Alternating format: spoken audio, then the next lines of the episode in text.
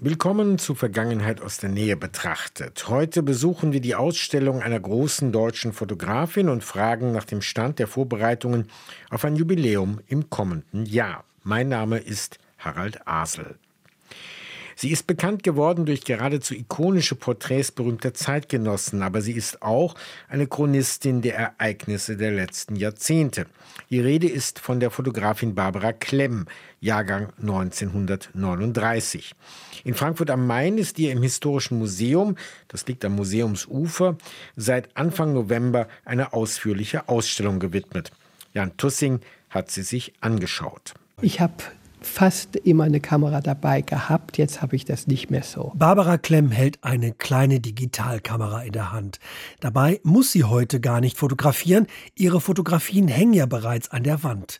Das Historische Museum in Frankfurt widmet der berühmten deutschen Fotografin eine eigene Ausstellung, geordnet nach Themen. Barbara Klemm steht vor den Porträts. Eva Dembski, Martin Mosebach, Theodor Adorno, aber auch Andy Warhol und Alfred Hitchcock. Das ist im Literaturhaus entstanden, irgendwo in dem einen Saal. Barbara Klemm zeigt auf ein Dreierporträt. Zu sehen sind Ingo Schulze, Thomas Hettche und Durst Grünbein. Das war eine Lesung gewesen von den dreien. Und dann war bevor es losging, haben die sich da getroffen und ich kannte den Ingo gut, mit dem sind wir etwas befreundet und den Durst Grünbein auch. Und Hettche hatte ich mal fotografiert in seiner Wohnung. Also da war klar, dieses, die jungen, aufstrebenden Schriftsteller. Barbara Klemm hat viele Menschen in ihrem Leben fotografiert. Schriftsteller, Künstler und natürlich Politiker. Einige Aufnahmen wie die von Willy Brandt oder Helmut Schmidt zählen als Bildikonen zum fotografischen Gedächtnis der deutschen Gesellschaft. Also ich war immer sehr daran interessiert, dass ich mich zurückgenommen habe. Und gerade bei Porträts ist es ungemein wichtig, dass man nicht selber sich sozusagen in den Vordergrund spielt, sondern dass man jemandem eine Chance gibt, sich wohlzufühlen wenn man ihn porträtiert. Barbara Klemm hat als Pressefotografin 35 Jahre für die Frankfurter Allgemeine Zeitung gearbeitet, ist durch die halbe Welt gereist. Mit ihren vielen Bildern hat sie aber auch Stadtgeschichte dokumentiert. Das war der Grund für Jan Gerchow, der fast 84-Jährigen eine eigene Ausstellung zu widmen.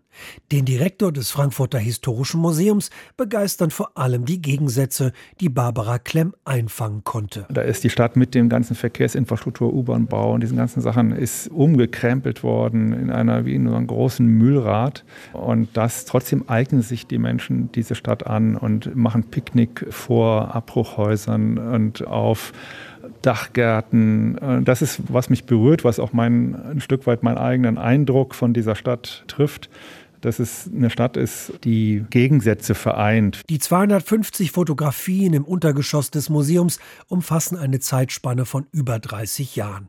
Zu sehen sind längst verschwundene Stadtansichten, den Römerberg ohne Ostzeile, den Abriss der Stadtvillen im Frankfurter Westend, die Demonstrationen gegen die Stadtbahn West.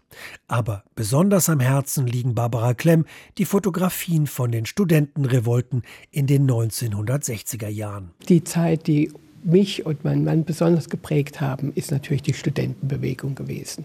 Und das war eine heiße Zeit und man war immer nur auf der Achs und hat immer gearbeitet, hat immer war dabei und hat versucht, das festzuhalten, was da passierte. Und das war eine heiße Zeit, äh, die ich in guter Erinnerung eigentlich habe. Aber sie auch nicht mehr wollte. Wer die Stadt einigermaßen kennt, wird zudem viele kuriose Entdeckungen machen können.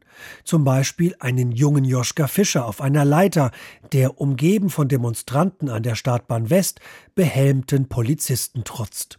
Zu jedem Foto kann Barbara Klemm heute noch eine interessante Geschichte erzählen. Ich bin 59 hierher gekommen, mein Mann Anfang der 60er Jahre. Und wir sind in dieser Stadt sozusagen, das ist unser Leben. Und in den Bildern ist da viel von uns drin. Und äh, wir haben uns immer hier wohlgefühlt. Barbara Klemm, Frankfurt-Bilder zu sehen bis 1. April 2024 im Historischen Museum in Frankfurt am Main. Dort auch ebenfalls bis April Demokratie vom Versprechen der Gleichheit aus Anlass der ersten deutschen Nationalversammlung 1848 in der Paulskirche. Es war jener Tag, der dem militärischen Kürzel D-Day ein für alle Mal ein ganz konkretes Ereignis zuordnete. Der 6. Juni 1944, der Tag der Landung der alliierten Streitkräfte in der Normandie. Die Erinnerung an diese nicht zuletzt logistische Meisterleistung wird vor allem an runden Jubiläen besonders zelebriert. Auch im kommenden Jahr zum 80. vermutlich das letzte Mal, dass Zeitzeugen dabei sein können. Wie bereiten sich die kleinen Orte an der Küste darauf vor? Das hat unsere Korrespondentin Stefanie Markert herausgefunden. Kein Apfelfestival wegen Sturm steht auf einem Plakat am kleinen Rathaus neben der Kirche von Saint-Laurent-sur-Mer. Alltag in dem 250 Seelendorf in der Normandie. Doch der kommt nächstes Jahr tüchtig durcheinander, wenn genau hier der 80. Jahrestag der alliierten Landung gefeiert wird. Bürgermeister Denis Madouas. Das war eine schöne Überraschung, dass die Wahl auf uns fiel, aber es geht ja insgesamt um Omaha Beach und das sind drei Kommunen. Wir sind in der Mitte und haben die Esplanade, einen großen Platz, auf dem am 6. Juni die internationale Gedenkzeremonie stattfinden wird. Zufrieden sind auch die Einwohner.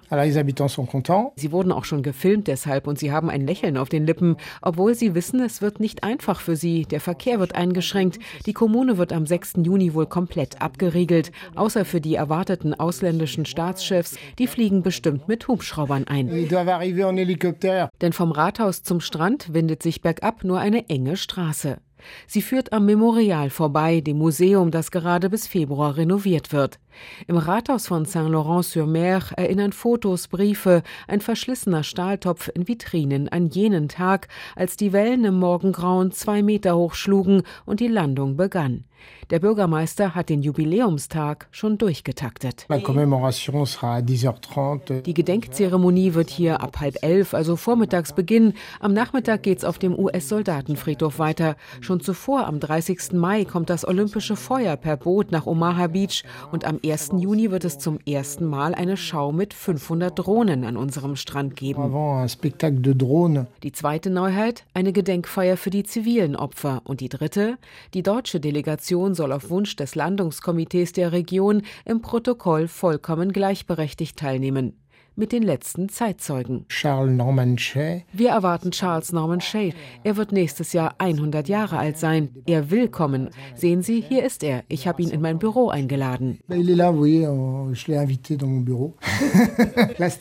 Lacht der Bürgermeister und zeigt auf eine Bronzestatue auf einem kleinen Tisch.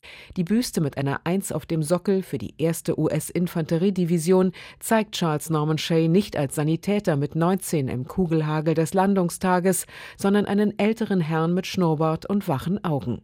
Der D-Day-Veteran lebt heute wenige Kilometer von Omaha Beach entfernt, weiß Bürgermeister Denis Madouas. Er zückt seine Visitenkarte mit Le Brave, den Tapferen, darauf. So heißt das eindrucksvolle Denkmal am Strand seiner Kommune. Mit bis zu neun Meter hohen Stahlflügeln symbolisiert es Brüderlichkeit, Hoffnung und Freiheit. In Sichtweite des Denkmals das D-Day-Haus, ein Hotel-Restaurant, das Landungsburger oder Muscheln mit Pommes serviert. Kellnerin Chloé. Es ist eine große Ehre für uns, ein Privileg, den 80. Jahrestag der Landung in Saint-Laurent feiern zu dürfen. Hier ist ein Ort voller Erinnerung, aber auch ein sehr friedlicher Ort. Wer privat die Strände der alliierten Landung 1944 besuchen möchte, der findet übrigens auf der Internetseite von Normandie Tourismus umfangreiche deutschsprachige Informationen. Und das war für heute Vergangenheit aus der Nähe betrachtet. Danke fürs Zu- und Weiterhören, sagt Harald Asel. RBB 24 Inforadio vom Rundfunk Berlin-Brandenburg.